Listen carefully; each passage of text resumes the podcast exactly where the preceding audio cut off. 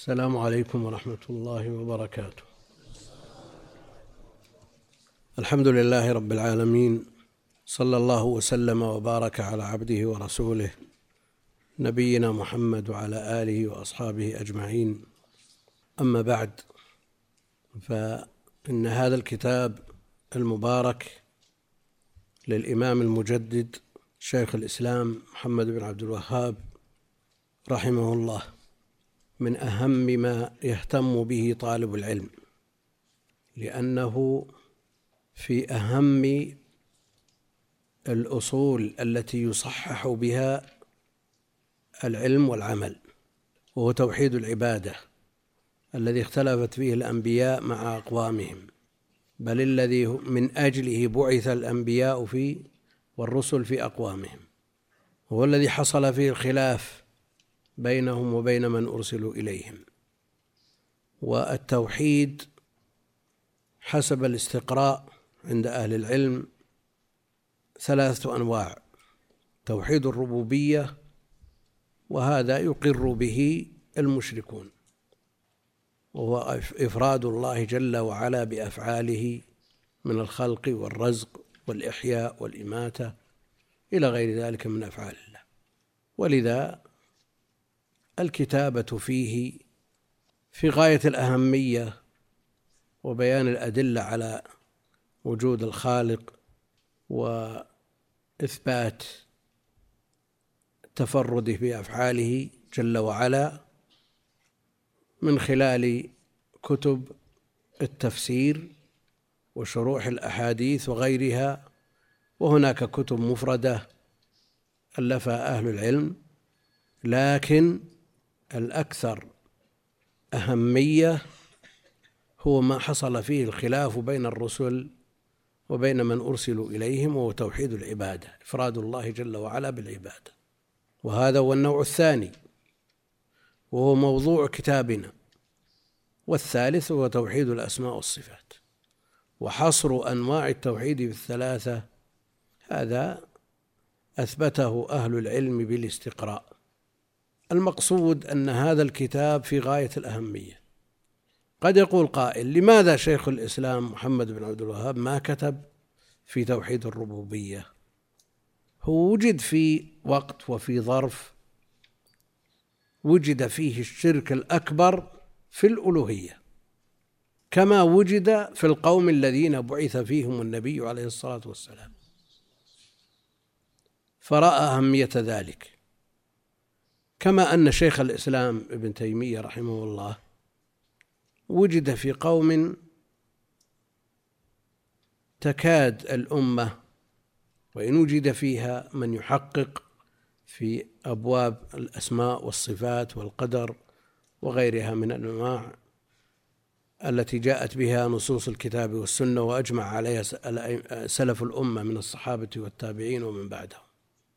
فتجد أكثر كتابات شيخ الإسلام في الأسماء والصفات وغيرهما من أبواب التوحيد لكن الشيخ الإمام المجدد وجد في وقت وظرف وبين قوم وجد فيهم الشرك في هذا النوع في الألوهية.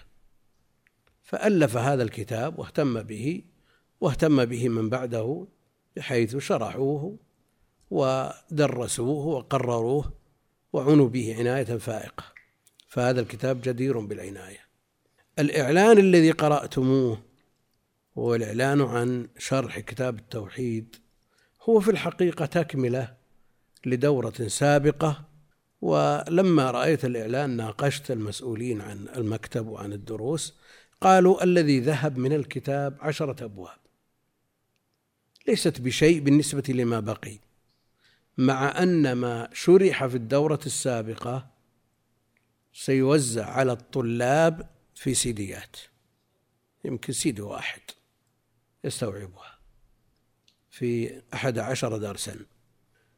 فمن باب البيان هذا الحاصل ليس من أوله وإنما هو من باب ما جاء في الذبح لغير الله جل وعلا وما عدد ما تقدم ذلك سوف يوزع في الدرس القادم إن شاء الله تعالى على الجميع. بس هذا من باب الإيضاح لأن بعض الإخوان يتصور أنه من أول الكتاب ويقول لو علمت أنه من أثنائه يمكن يصير عندي رأي آخر أو شيء من هذا هذا الواقع. وعلى كل حال المشروع سابقا عشرة أبواب وسوف توزع في الدرس القادم ونبدأ بما وقفنا عليه. اقرأ. بسم الله الرحمن الرحيم.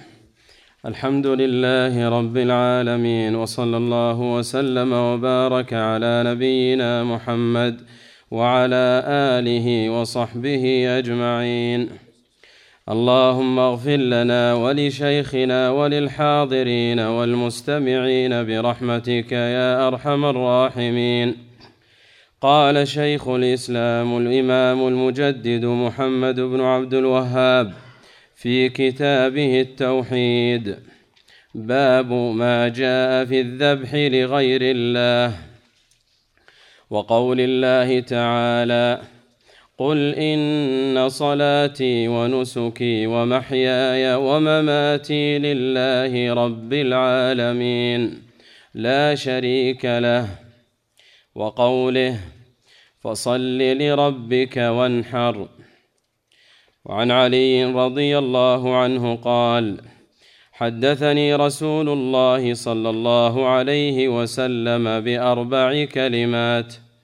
لعن الله من ذبح لغير الله. لعن الله من لعن والديه. لعن الله من آوى محدثا. لعن الله من غير منار الأرض. رواه مسلم. وعن طارق بن شهاب أن رسول الله صلى الله عليه وسلم قال دخل الجنة رجل في ذباب ودخل النار رجل في ذباب. قالوا وكيف ذلك يا رسول الله؟ قال مر رجلان على قوم لهم صنم لا مر رجلان على قوم لهم صنم لا يجوزه أحد حتى يقرب له شيئا. فقالوا لأحدهما قرب. قال ليس عندي شيء أقرب. قالوا له قرب ولو ذبابا. فقرب ذبابا فخلوا سبيله فدخل النار. وقال للآخر قالوا نعم. وقالوا وقالوا للآخر قرب. فقال ما كنت لأقرب لأحد شيئا دون الله عز وجل. فضربوا عنقه فدخل الجنة. رواه أحمد. فيه مسائل. الأولى تفسير إن صلاتي ونسكي الثانية تفسير. فصل لربك وانحر. الثالثة البداءة بلعنة من ذبح لغير الله. الرابعة لعن من لعن والديه. ومنه أن تلعن والدي الرجل فيلعن والديك. الخامسة لعن من آوى محدثا. وهو الرجل يحدث شيئا يجب فيه حق الله فيلتجئ إلى من يجيره من ذلك. السادسة لعن من غير منار الأرض وهي المراسيم التي تفرق بين حقك من الأرض وحق جارك فتغيرها بتقديم أو تأخير. السابعة الفرق بين لعن المعين ولعن أهل المعصية على سبيل العموم. الثامنة هذه القصة العظيمة وهي قصة الذباب. التاسعة كونه دخل النار بسبب ذلك الذباب الذي لم يقصده بل فعله تخلصا من شرهم. العاشرة معرفة قدر الشرك في قلوب المؤمنين. كيف صبر ذلك على القتل؟ ولم يوافقهم على طل على طلبتهم. مع كونهم لم يطلبوا إلا العمل الظاهر. الحادية عشرة أن الذي دخل النار مسلم لأنه لو كان كافرا لم يقل دخل النار في ذباب. الثانية عشرة. فيه شاهد للحديث الصحيح. الجنة أقرب إلى أحدكم من شراك نعله والنار مثل ذلك. الثالثة عشرة. معرفة أن عمل القلب هو المقصود الأعظم حتى عند عبدة الأوثان. الحمد لله رب العالمين وصلى الله وسلم وبارك على عبده ورسوله نبينا محمد وعلى آله وأصحابه أجمعين. أما بعد فيقول الإمام المجدد الإمام شيخ الإسلام محمد بن عبد الوهاب رحمه الله تعالى باب ما جاء في الذبح لغير الله. يعني لا يعرف قيمة هذا الإمام وقيمة ما جاء به من التجديد لهذا الدين إلا من سافر إلى البلدان المجاورة. وإن كان أهلها ينتسبون إلى الإسلام مع الأسف أن الشرك الأكبر موجود وظاهر والطواف بالقبور والنذور والذبح لهذه القبور ظاهر. ومع الأسف أن بعض من ينتسب إلى العلم يتبنى هذا الشرك ويزاوله بنفسه. ويذكر أن من الشيوخ المشهورين في الأزهر وهو معاصر الآن يقول ما دققت مسمارا حتى أقول يا بدوي نسأل الله العافية. وعلى كل حال الأصل أن الدين رأس المال وتحقيق التوحيد وتنقيته وتصفيته من شوائب الشرك والبدع. هذا أهم وأوجب الواجبات على المسلم لأن التوحيد هو الأصل كما ذكرنا آنفا. فرحمة الله على هذا الإمام المجدد رغم ما أشيع عنه من مناوئيه من الكلام الذي لا يليق بمسلم فضلا عن عالم فضلا عن إمام مجدد. وما زلنا في هذه البلاد نتفيأ ظلال هذه الدعوة المباركة ودفع الله عنا بتحقيق التوحيد عظائم الأمور. وثبت لنا الأمن في هذه البلاد بسبب تحقيق التوحيد. وليبدلنهم من بعد خوفهم أمنا. يعبدونني لا يشركون بي شيئا.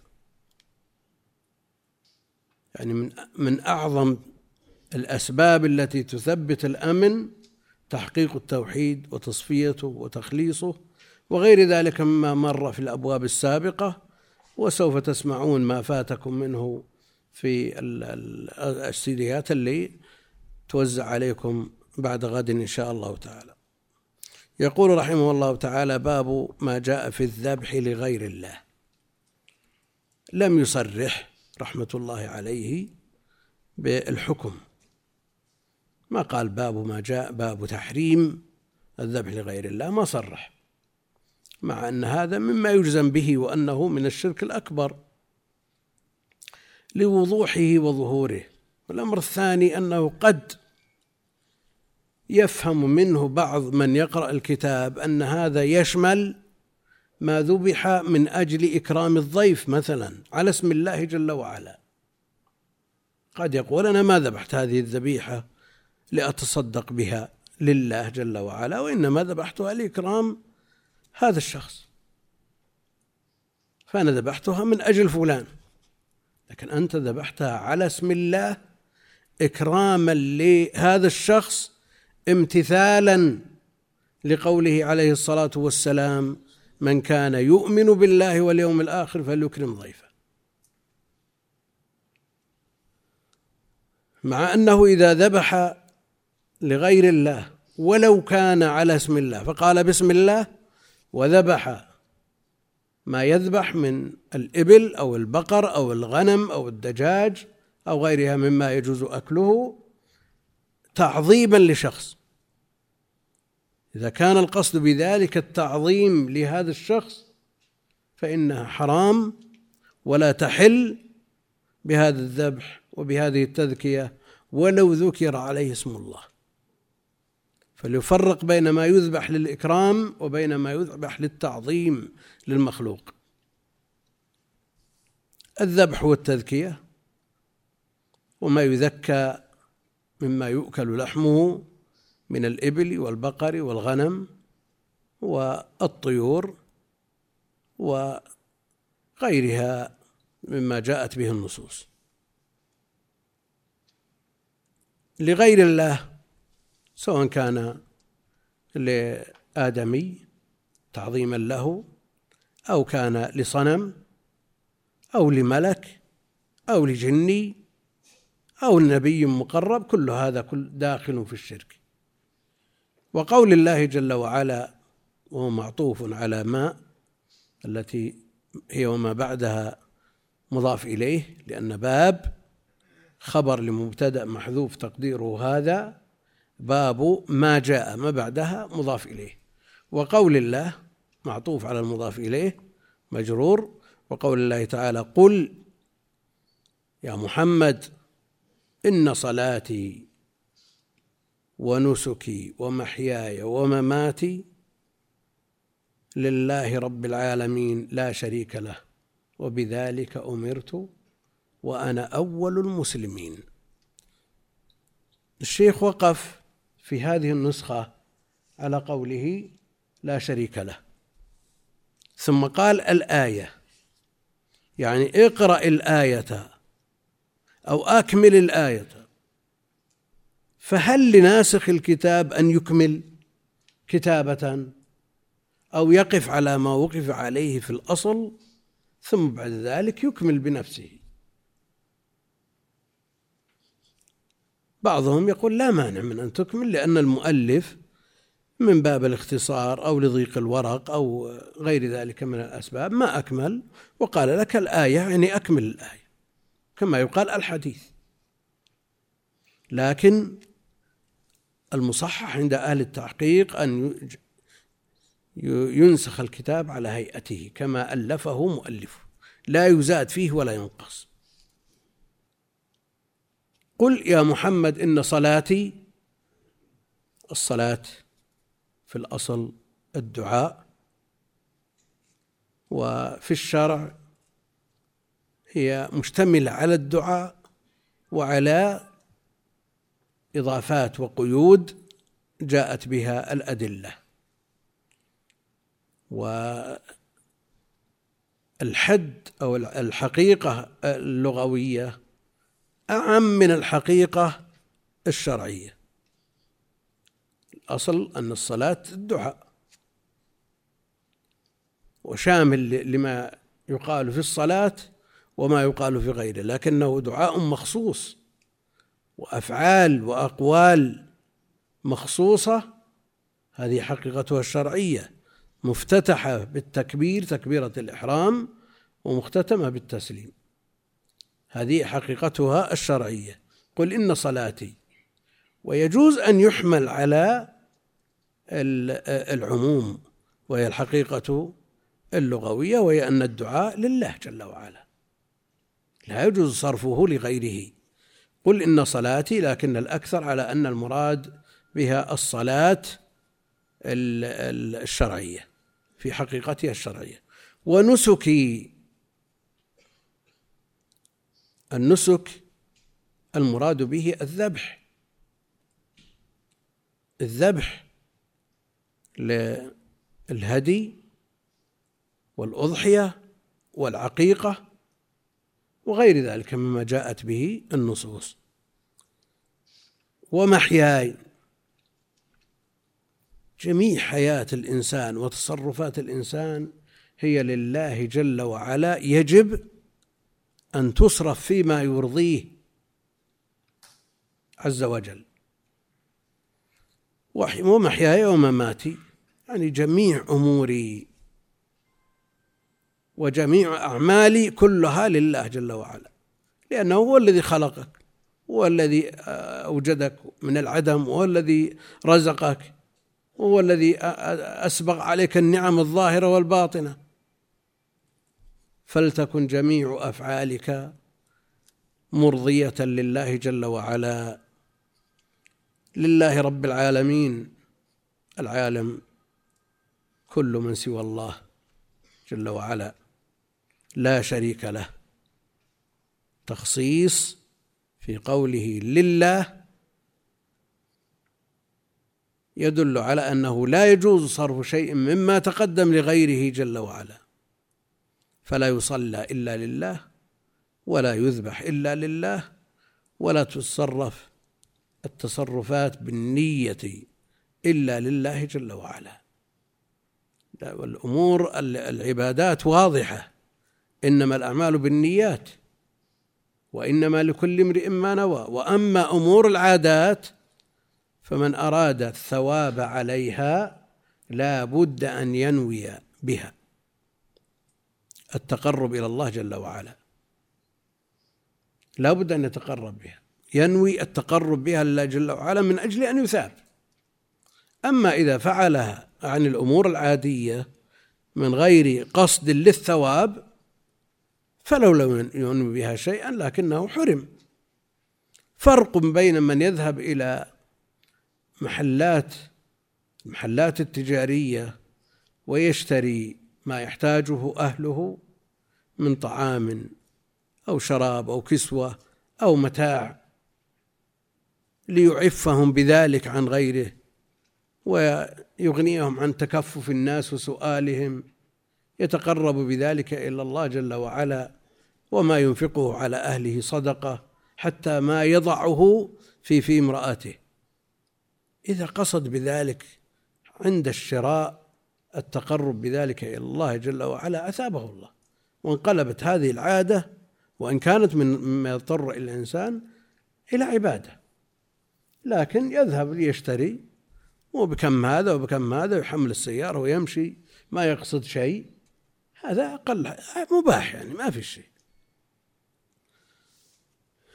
لا شريك له وبذلك أمرت أمرت مبني للمجهول والآمر من هو الله جل وعلا. إذا قال الرسول في مثل هذه الآية بأمر الله جل وعلا قل الأمر من الله جل وعلا. وبذلك أمرت الآمر هو الله جل وعلا. وحذف الفاعل للعلم به. للعلم به. خلق الإنسان ضعيفا. من الخالق؟ هو الله جل وعلا. لكن قد يحذف الفاعل للجهل به. كما يقال سرق المتاع. ما يدرى من السارق. وغير ذلك من الأسباب التي من أجلها يحذف الفاعل. وأنا أول المسلمين يعني من هذه الأمة وإلا فقد تقدمه أمم فيهم الرسل وفيهم من استجاب لهؤلاء الرسل أسلموا قبله عليه الصلاة والسلام لأنهم وجدوا قبله. فهو أول المسلمين من هذه الأمة. وقوله فصل لربك وانحر فصل لربك وانحر.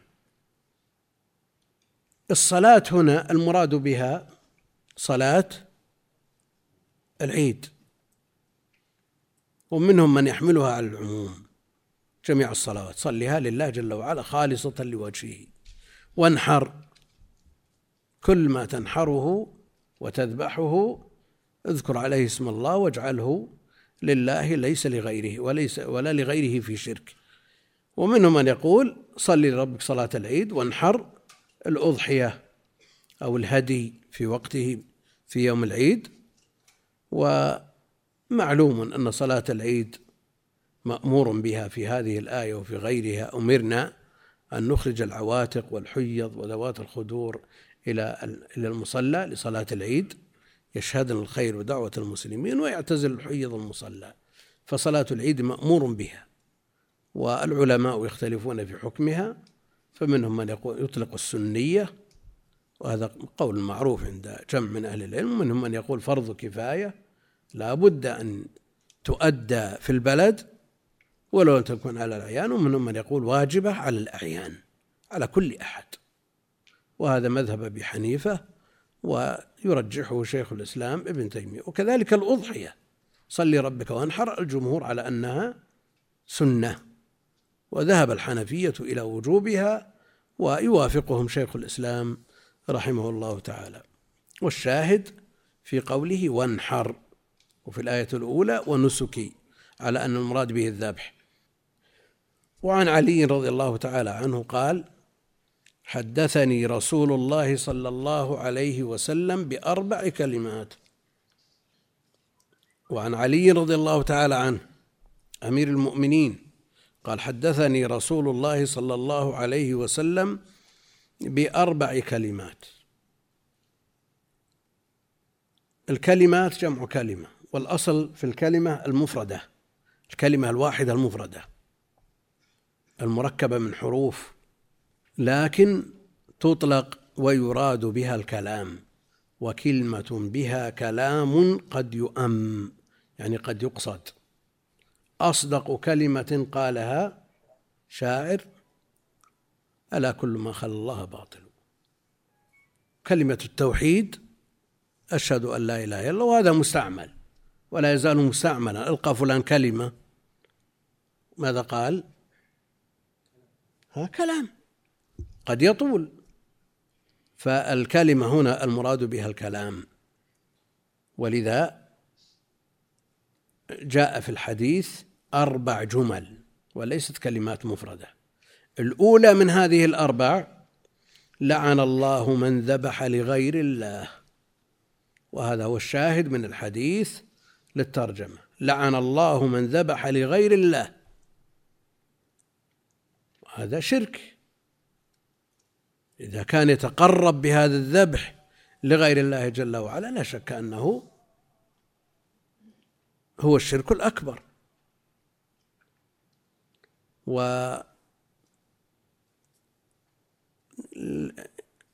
من يقرأ في بعض كتب التاريخ وبعض الرحلات يتفطر قلبه مما يفعل عند القبور. وأما ما يفعله الغلاة من بعض الطوائف هذا عندهم من الشركيات أكثر من ذلك.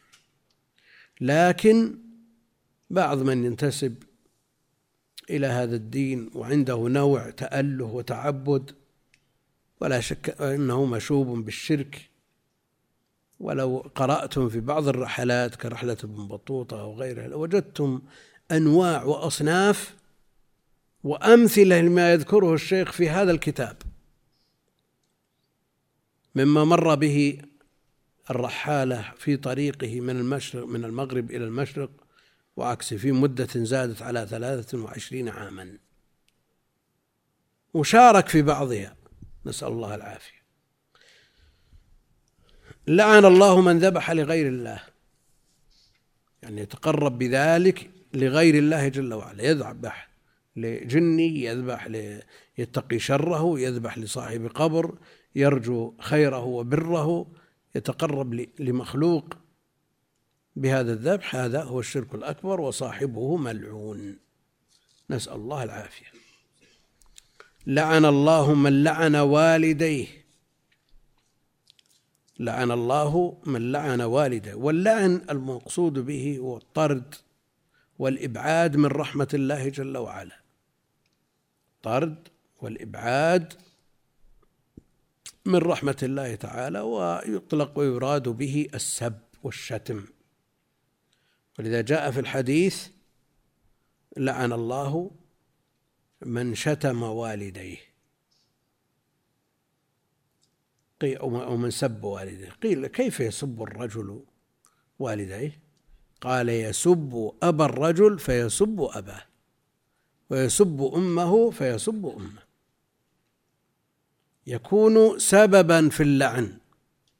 ما يلعن مباشرة ولا يباشر اللعن لوالديه وإنما يتسبب في ذلك. ولا شك أن التسبب إذا قرب من المباشرة أخذ حكمها. مع أنهم يقولون إذا اقترنت المباشرة والسبب فالحكم للمباشرة لأن المباشرة تقضي على أثر التسبب عند الفقهاء.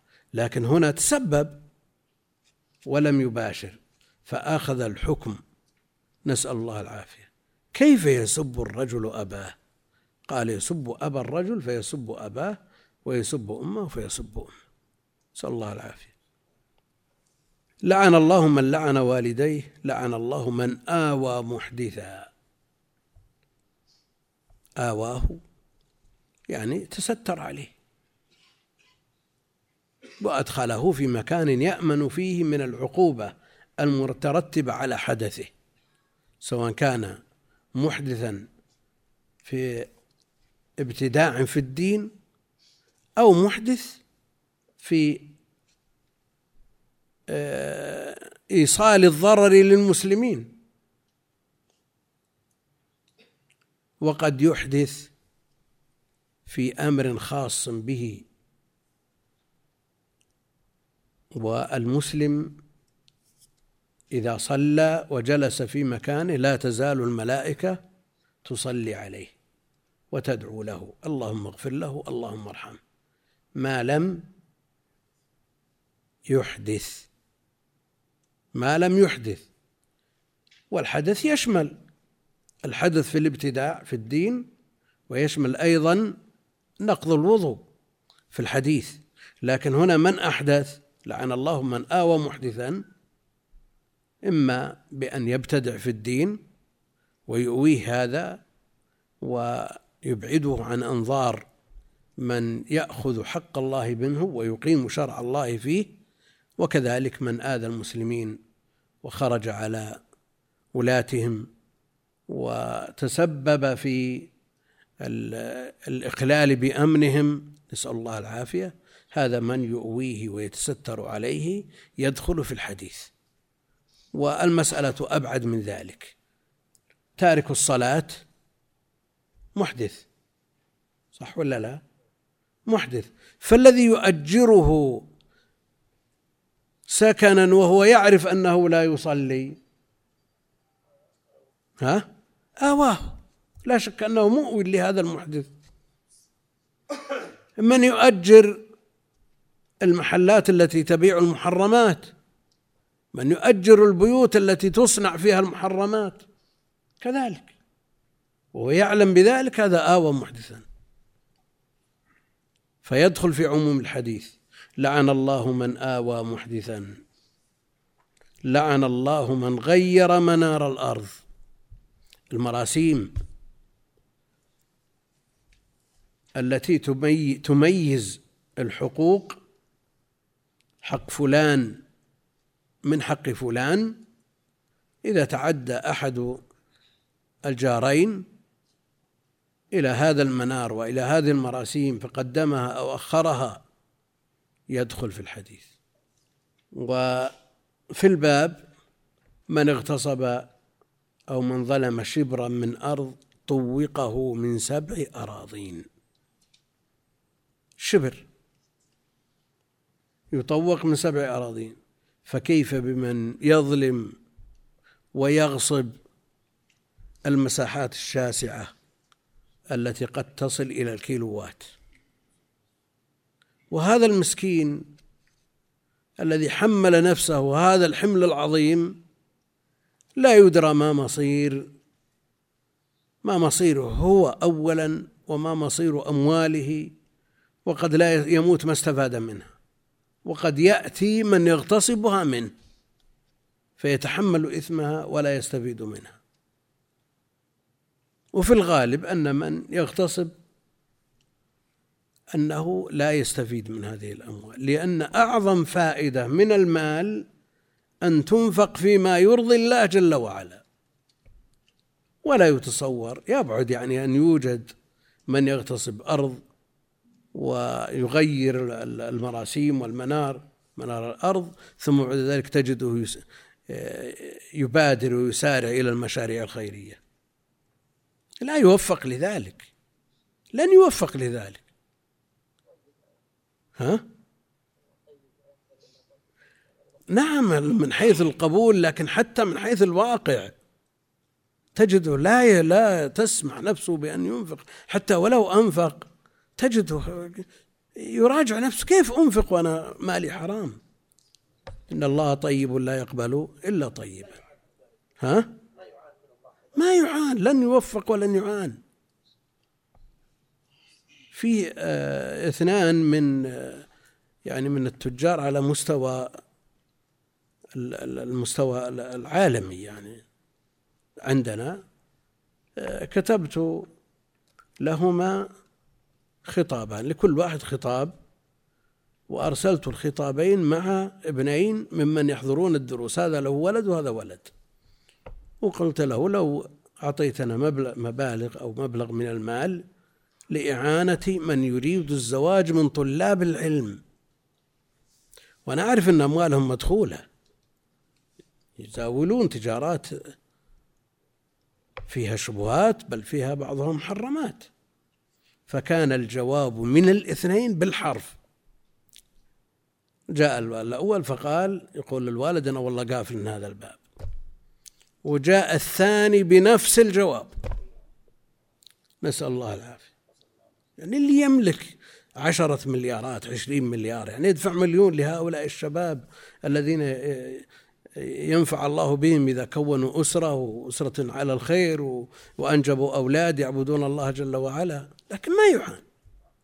لكن خلوا يفتح باب تبرع لأمور أخرى تجدهم أول من يسارعون. فمثل هؤلاء الذين يغيرون ويغتصبون والأراضي وغيرها ويتعدون عليها لا تجد الإعانة من الله جل وعلا في الإنفاق في أبواب الخير. والله المستعان. فماذا يستفيده الإنسان إذا جرأ على لعنة الله جل وعلا في مهما كسب من الأموال. من مسألة ضرورة. تقول ما وجد ما يأكل إلا بهذه الطريقة. لا عندهم أموال طائلة من جهات متعددة. ومع ذلك يتجاوزون هذا اللعن ولا يلتفتون إليه. نظير ذلك الرشوة التي انتشرت بين الناس وفشت فيهم من أجل حطام الدنيا. يعني لعن الله وإبعاد إبعاده العبد وطرده من رحمته. هل يقاوم شيء من أمور الدنيا؟ الدنيا بحذافيرها. الدنيا بحذافيرها. لا تزن عند الله جناح بعوضة. فكيف يجرؤ الإنسان على أن يتحمل لعن سواء كان في تغيير منار الأرض أو لعن والديه أو آه، رشوة أو ربا أو ما أشبه ذلك أو شرب خمر أو ما وغير ذلك مما جاء فيه اللعن يتجاوز ذلك بمثل هذه الأمور التي لا تساوي عند الله شيئا. ركعة الصبح خير من الدنيا وما فيها. يعني الدنيا بما فيها من مليارات لا تعادل ركعة الصبح التي يمكن أن تؤدى بدقيقتين. لأن من صفتهما التخفيف الشديد. فالدنيا كلها لا تزن. لكن من يعرف ويتأمل مثل هذه المعاني؟ سعيد بن جبير عنده بنت طالبة علم وعابدة خطبها ابن الخليفة. خطبها الخليفة لولده. فجاء الوسيط فقال يا سعيد جاءتك الدنيا بحذافيرها. قال كيف؟ قال ابن الخليفة يطلب ابنتك. قال يا فلان إذا كانت الدنيا لا تزن عند الله جناح بعوضة فماذا ترى أن يقص لي الخليفة من هذا الجناح? فزوجها طالب من طلابه فقير جدا لا يجد ما يأكل. هؤلاء الذين يعرفون قدر الدنيا. والله المستعان. اللعن لهؤلاء لعن إجمالي على العموم. ولذا جاء بصيغة العموم لعن الله من؟ هذه صيغة عموم. واللعن لعن الجنس جاءت به نصوص كثيرة. لكن لعن الجنس لا. لا يستلزم لعن الأفراد. يعني تجد واحد غير منارة تقول لعنك الله. تجد آه، متبرجة. ولا واشمة. ولا مستوى تقول عليك لعنة الله. أو لعن الله كذا. من فعل كذا من فعل كذا. لعن الله السارق. لعن شارب الخمر. لكن ما يلعن على سبيل التخصيص. يعني يلعن على سبيل العموم كما جاءت بذلك النصوص لكن التخصيص لا ينعن. وإن قال بعض أهل العلم أن هذا داخل في العموم فرد من أفراده فيجوز لعنه لأنه استحق اللعن بما فعل. ولكن الجمهور يقولون أن اللعن اللعن الإجمالي على العموم لا يقتضي لعن الأفراد. والإمام أحمد كما ذكر القاضي أبو ابن أبي يعلى في الأحكام السلطانية ذم يزيد بن معاوية. ذمه ذما شديدا فقال له ابنه ألا تلعنه؟ قال هل عهدت أباك لعانا؟ ليس المؤمن باللعان ولا بالطعان ولا بالفاحش البذي يعني إن لعن على العموم من فعل كذا ألا لعنة الله على الظالمين ألا لعنة الله على من غير من الأرض إلى آخر هذا جاءت به النصوص ولا شيء فيه. هذا ما في إشكال لكن الكلام لما جيء بالشارب وجلد وقيم عليه الحد سبه بعضهم قال لا تكن عونا للشيطان على أخيك. والله المستعان. نعم.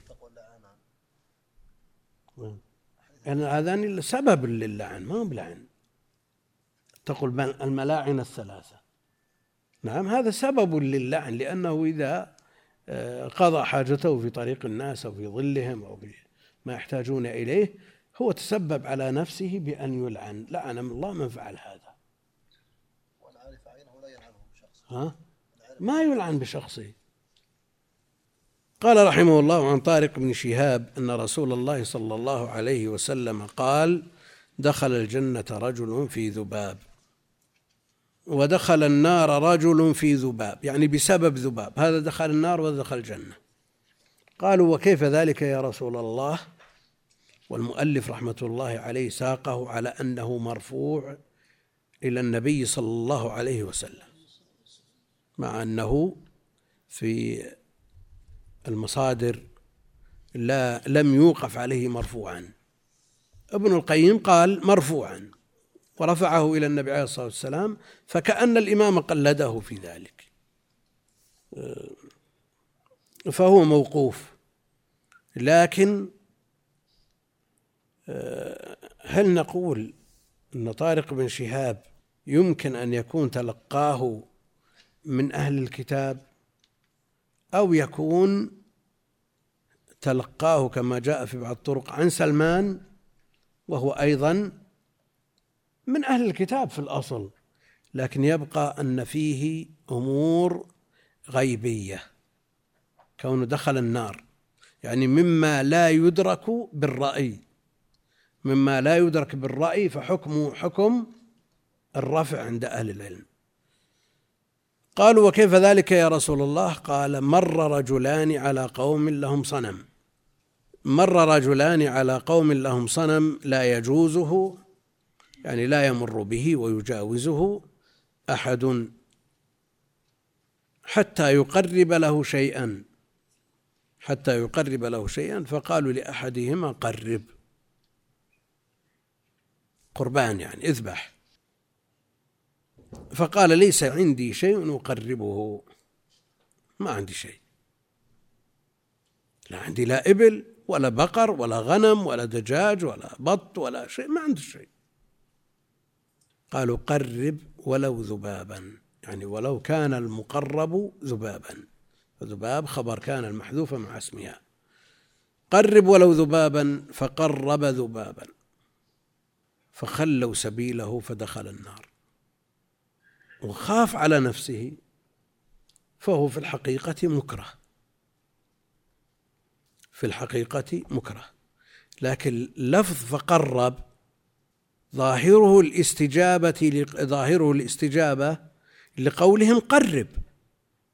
يعني تقرب وقدم لهذا الصنم على سبيل القربة فقرب. فكانت فكان فعله استجابة لقولهم قرب.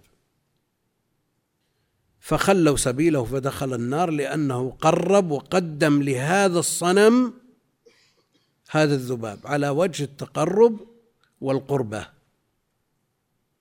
وإلا لو كانت المسألة مسألة إكراه وقلبه مطمئن بالإيمان ما دخل النار. ها؟ الكلام على على على خلاف بين أهل العلم. يعني كان هذا من شرع من قبلنا أو هذا خاص بالفعل دون القول. كلام فيه تفصيل لأهل العلم. قالوا قرب ولو ذبابا. لكن ليتسق الكلام مع ما جاء في الآية من من أن المكره لا شيء عليه. ليتسق الكلام.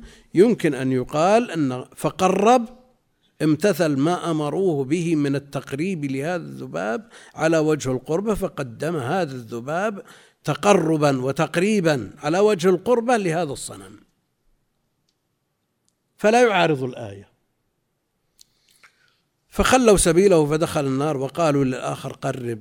فقال ما كنت لأقرب لأحد شيئا دون الله عز وجل. فضربوا عنقه فدخل الجنة. رواه أحمد. وهو في كتاب الزهد للإمام أحمد. وعند ابن أبي شيبة وغيرهما. مع أنه إذا قيل رواه أحمد فينصرف إلى المسند. نعم.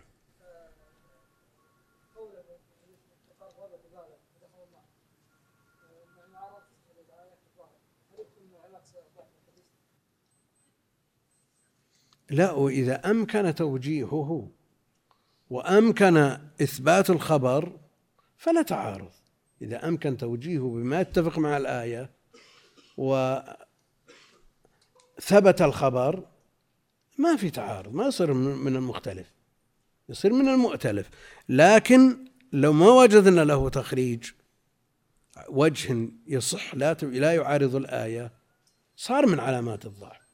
لأن من علامات الضعف أن يعارض الأضعف الأقوى. وهذا منه. ما كنت لأقرب لأحد شيئا من دون الله أو شيئا دون الله عز وجل فضربوا عنقه فدخل الجنة. رواه أحمد. الأفعال لا شك أنها موصلة إلى المرضى إلى مرضاة الله جل وعلا أو غضبه وسخطه. كما هنا. دخلت النار امرأة في هرة. ودخلت الجنة بغي بسبب سقي الكلب. عمل يسير لكنه وافق حاجة ووافق صدق من من من فاعله مع الله جل وعلا فأنقذه به أو هلك بسببه. وأن الرجل لا يتكلم بالكلمة من سخط الله لا يلقي لها بالا يهوي بها في النار سبعين خريفا. نسأل الله العافية. على كل حال الحديث مختلف في ثبوته. منهم من يقول إنه موقوف وطارق بن شهاب مختلف في صحبته فإن كان صحابيا فيكون من مراسيل الصحابة وهي مقبولة عند عامة أهل العلم كما قال الحافظ العراقي أما الذي أرسله الصحابي فحكمه الوصل على الصواب. وإذا قلنا أنه تابعي ورواه عن سلمان فيكون مرسل تابعي فيه من الخلاف ما فيه. قلنا إذا كان أو إن كان طارق بن شهاب صحابي فهو مرسل صحابي وله حكم الرفع على الصواب عند أهل العلم وهذا قول عامة أهل العلم خالف في ذلك الإسفرايني ونفر يسير لكن لم يلتفت إلى قولهم. أما الذي أرسله الصحابي فحكمه الوصل على الصواب. وأما إذا قلنا إنه تابعي فحكمه ويقال فيه ما يقال في مراسيل التابعين واختلف فيها أهل العلم ومعروف كلام الأئمة في ذلك. احتج مالك كذا النعمان به وتابعوهما ودانوا احتج مالك يعني بالمراسيل وكذا كذا النعمان يعني أبو حنيفة وتابعوهما به ودانوا. ورده جماهر النقاد للجهل بالساقط في الإسناد. ومسلم صدر الكتاب الصلاة وصاحب التمهيد عنهم نقله. إلى آخر ما قيل في ذلك. وعلى كل حال الحديث محل خلاف بين أهل العلم والشيخ كأنه يرى ثبوته مرفوعا إلى النبي عليه الصلاة والسلام لكنه بعد البحث لا يوجد من صرح برفعه إلى النبي عليه الصلاة والسلام وكأن الإمام المجدد رحمة الله عليه قلد في ذلك ابن القيم. قال رحمه الله في مسائل وهذه المسائل التي يذكرها الشيخ في غاية الأهمية وفي غاية الدقة وفيها استنباطات عجيبة من الشيخ رحمه الله وبعضها يكون الاستنباط فيه يصل إلى حد الإلغاز بحيث يخفى على كثير من أهل العلم وكثير من الشراح يتجاوزها بغير تعليق لصعوبتها وبعضها واضح. على كل حال هذه المسائل نظير تراجم البخاري. فيها دقة متناهية فينبغي أو على طالب العلم أن يعتني بها. فيه مسائل الأولى تفسير قولي إن صلاتي ونسكي وهذا تقدم. والثانية تفسير فصل لربك وانحر. كذلك. الثالثة البلداءة بلعن من ذبح لغير الله. هي أربع كلمات أربع جمل. الأولى منها لعن الله من ذبح لغير الله لأن هذا هو الشرك الأكبر أعظم الذنوب. نسأل الله العافية. الرابعة لعن من لعن والديه. كما تقدم قال الشيخ ومنه أن تلعن والدي الرجل فيلعن والديك. يعني الأصل في في الجملة اللعن المباشر. لعن الله من لعن والديه من آه، باشر اللعن. هذا الأصل. لكن منه أن تكون سببا في لعن والديك نسأل الله السلامة والعافية. كما تقدم يسب أبا الرجل فيسب أباه ويسب أمه فيسب أمه. الخامسة لعن من آوى محدثا. والحدث تقدم بيانه وتقدمت الإشارة إلى أن من يؤوي العاصي وهو يعلم أنه يعصي في, في هذا المكان الذي آواه فيه يشمله الحديث. نعم. المعروفة محدثا. من أحدث في الدين عموما. أي نعم ضبطت بالمحدث لعن الله من آوى محدثا أو لعن الله من آوى محدثا بالفتح والكسر والمحدث. معروف وصاحب الحدث وعلى قراءة أو على رواية الفتح محدثا اسم مفعول فالمراد به الحدث نفسه يعني البدعة نفسها والمراد حينئذ صاحبها. نعم كل بدعة ضلالة وكل ضلالة في النار. المراد بذلك صاحبها لأن بعض الناس يسمع مثل هذا الكلام كل ضلالة في النار وليكن. لكن النار لمن؟ للضلالة ولا لمرتكبها وصاحبها؟ بعض الناس يسمع يقول كل ما كان ما كان أسفل من الكعبين ففي النار يقول بصره. ثوب خليه يصير في النار. لا المراد صاحبه. نعم. محدث ومحدث. المحدث البدعة. كيف؟ الكافر. من أعظم الكفر من أعظم المحدثات. نسأل الله العافية.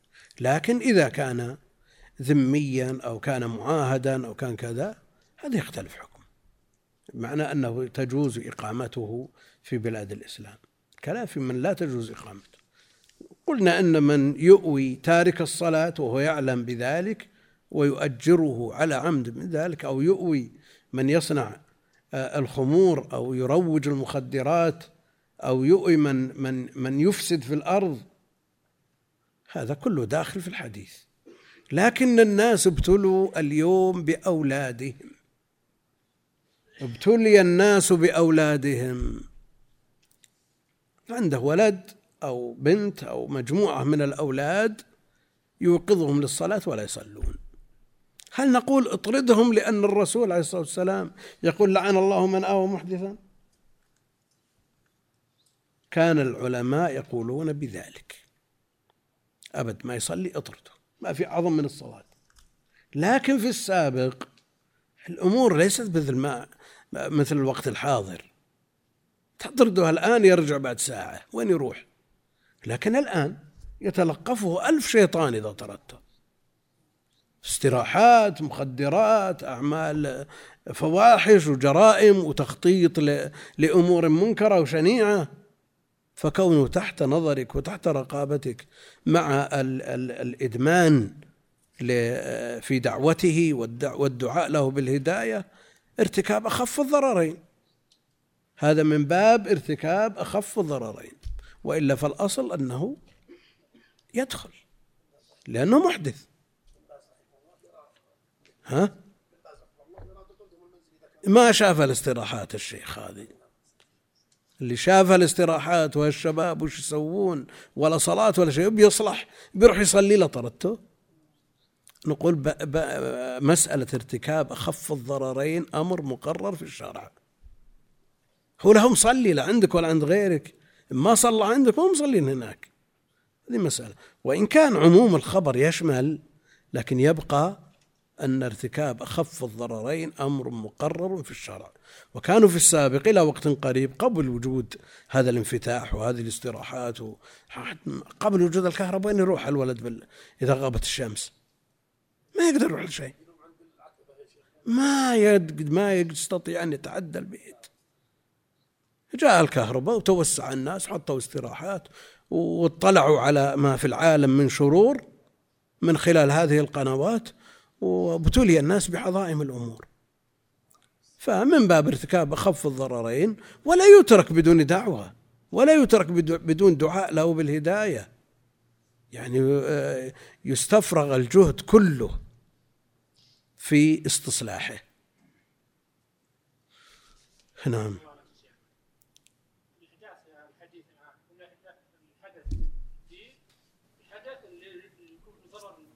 هذا من الدين. هذا من الدين.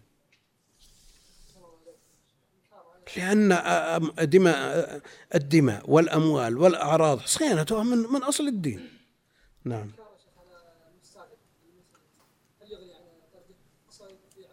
لا يجدد لا يجدد له العقد. نعم.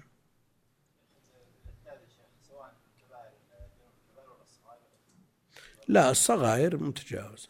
كان يجتنب الكبائر هذا ما عليه شق أن تجتنبوا كبائر ما تنهون عنه كفر عنكم سيئاتكم. الخامسة لعن من آوى محدثا وهو الرجل يحدث شيئا يجب فيه حق لله. وإذا كان حق للعباد محكوم عليه أن يسدد. أو آه، آه، ضرب فلان وشجه وطلب للقصاص فآواه وستر عليه قفل عليها الأبواب إلى أن نسيت المسألة. الحدث أهم لأن المطالبة بحقوق العباد من دين الله. نعم؟ من دين الله. وهو الرجل يحدث شيئا يجب فيه حق لله فيلتجئ إلى من يجيره من ذلك. فيلتجئ إلى من يجيره من ذلك. السادسة لعن لعن من غير منار الأرض. وهذه الأرض سواء كانت مملوكة لأحد وهذا ظاهر أو غير مملوكة فيتوسع بها من غير وجود الشرط الشرعي للتملك الذي هو الإحياء. وهي المراسيم التي تفرق بين حقك من الأرض وحق جارك فتغيرها بتقديم أو تأخير. السابعة الفرق بين بين لعن المعين ولعن أهل المعصية على سبيل العموم. المعين الشخص المرتكب لما لعن مرتكبه في الجملة كما في هذا الحديث. وبين ولعن أهل المعصية على سبيل العموم. طيب فيه شيء فيه نوع تعميم ونوع خصوص. امرأة دخلت قاعة صالة أفراح في ليلة عرس فوجدت كثير من النساء مئة من النساء متبرجات ونامصات ويستحق اللعن وجاء اللعن في بنصوص كثيرة. هل لها أن تقول لعنكن لعنكن الله؟ ما هي بواحدة معينة ولا خمس ولا عشر مئة أو أكثر.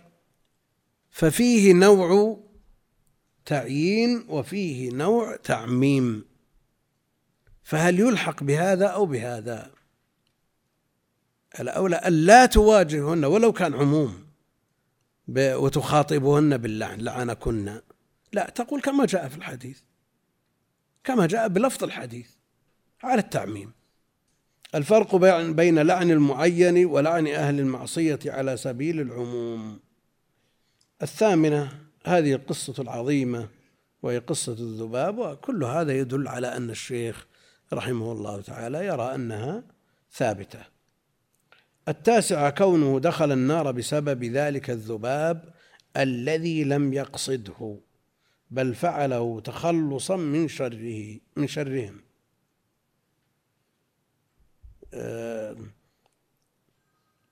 كونه دخل النار بسبب ذلك الذباب الذي لم يقصده. بل فعله تخلصا من شرهم.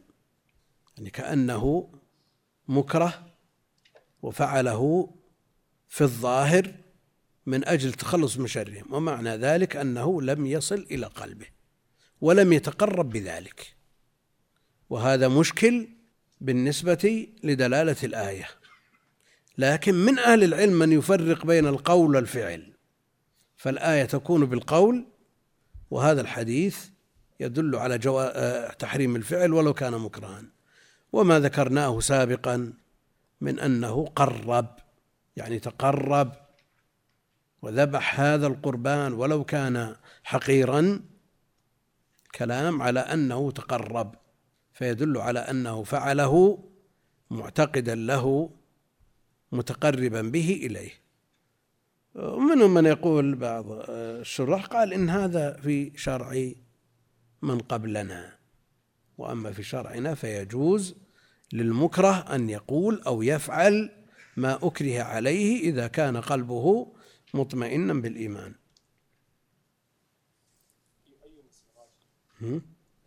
هو إذا أمكن توجيه الكلام بما يتفق مع الآية انتهى الإشكال. ها؟ وش شيء؟ نعم. هل الأفضل أن يرتكب العزيمة ويصبر ويحتسب؟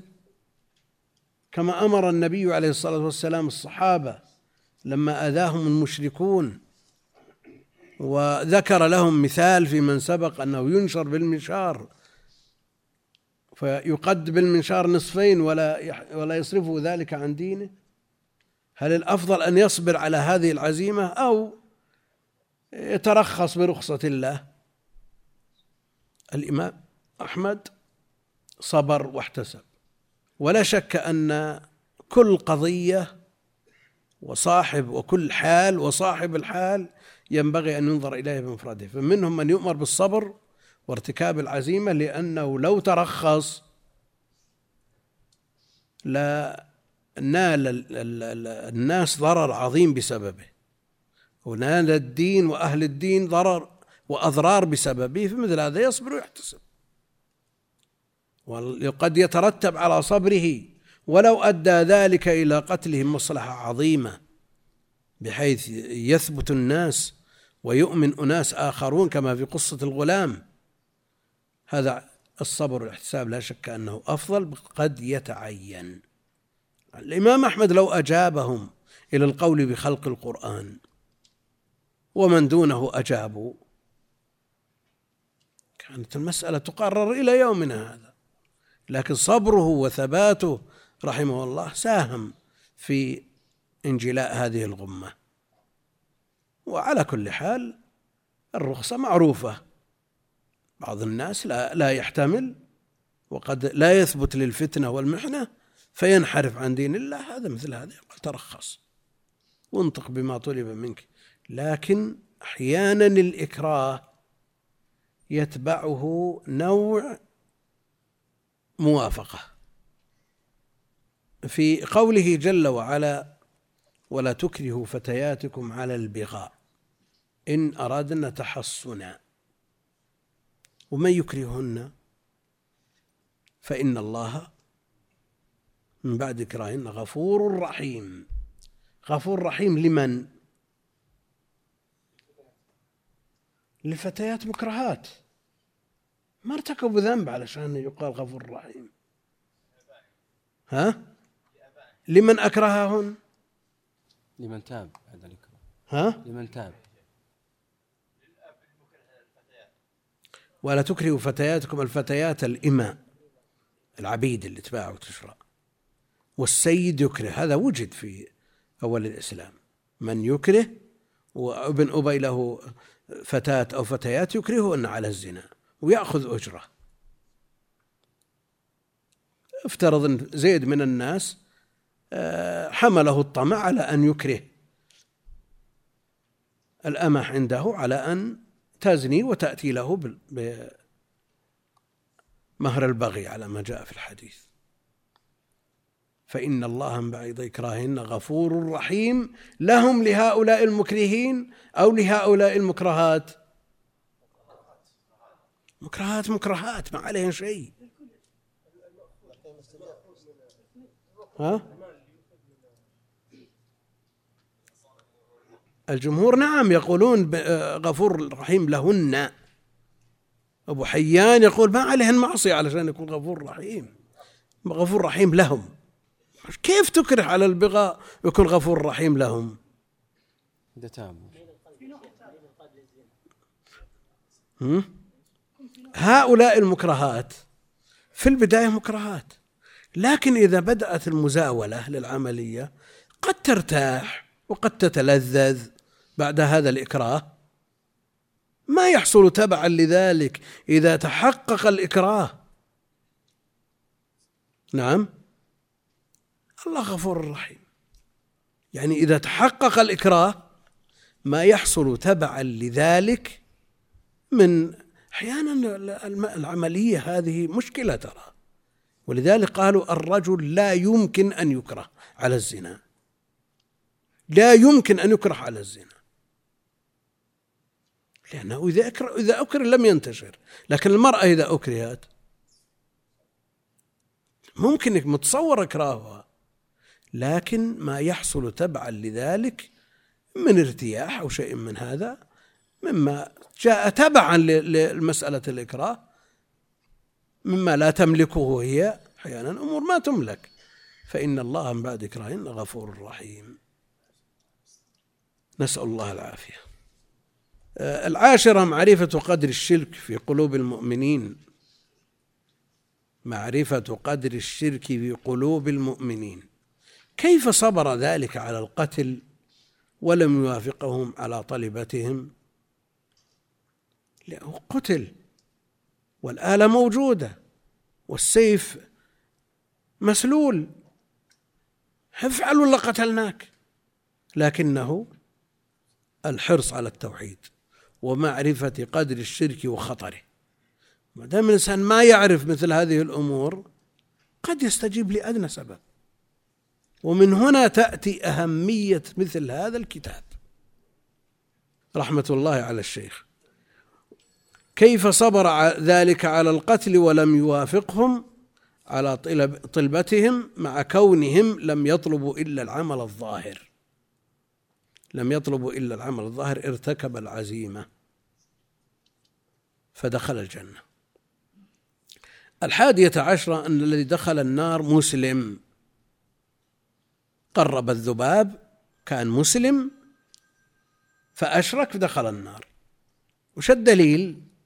يقول لأنه لو كان كافرا لم لم يقل دخل النار في ذباب لأن السبب في في سببية لأن السبب في دخوله النار تقريب الذباب لا الكفر. لو كان كافر ما يحتاج إلى هذا كله. الثانية عشرة فيه شاهد للحديث الصحيح الجنة أقرب إلى أحدكم من شراك نعله. الجنة أقرب إلى أحدكم من شراك نعله. يعني هذا قتل دخل الجنة. والنار مثل ذلك. والنار مثل ذلك كما جاء في الخبر الصحيح. الثالثة عشرة معرفة أن عمل القلب هو المقصود الأعظم حتى عند عبدة الأوثان. حتى عند عبدة الأوثان. أصحاب الصنم قالوا قرب. قال ما عندي إلا ذباب الذباب هل فيه تكريم لهذا الصنم؟ ها؟ يعني هذا الفعل ما يترتب عليه تكريم لهذا الصنم. لكن تقريب الذباب هذا الحقير. نعم؟ هذا الحقير رضوا منه به لأنه له أثر على القلب. ولذلك معرفة أن عمل القلب هو المقصود الأعظم. وإلا لو كان العمل الظاهر تقريب الذباب هذا استهتار بالصنم. استهتار بالصنم. حتى عند عبدة الأوثان والله أعلم وصلى الله وسلم على نبينا محمد وعلى آله وصحبه أجمعين.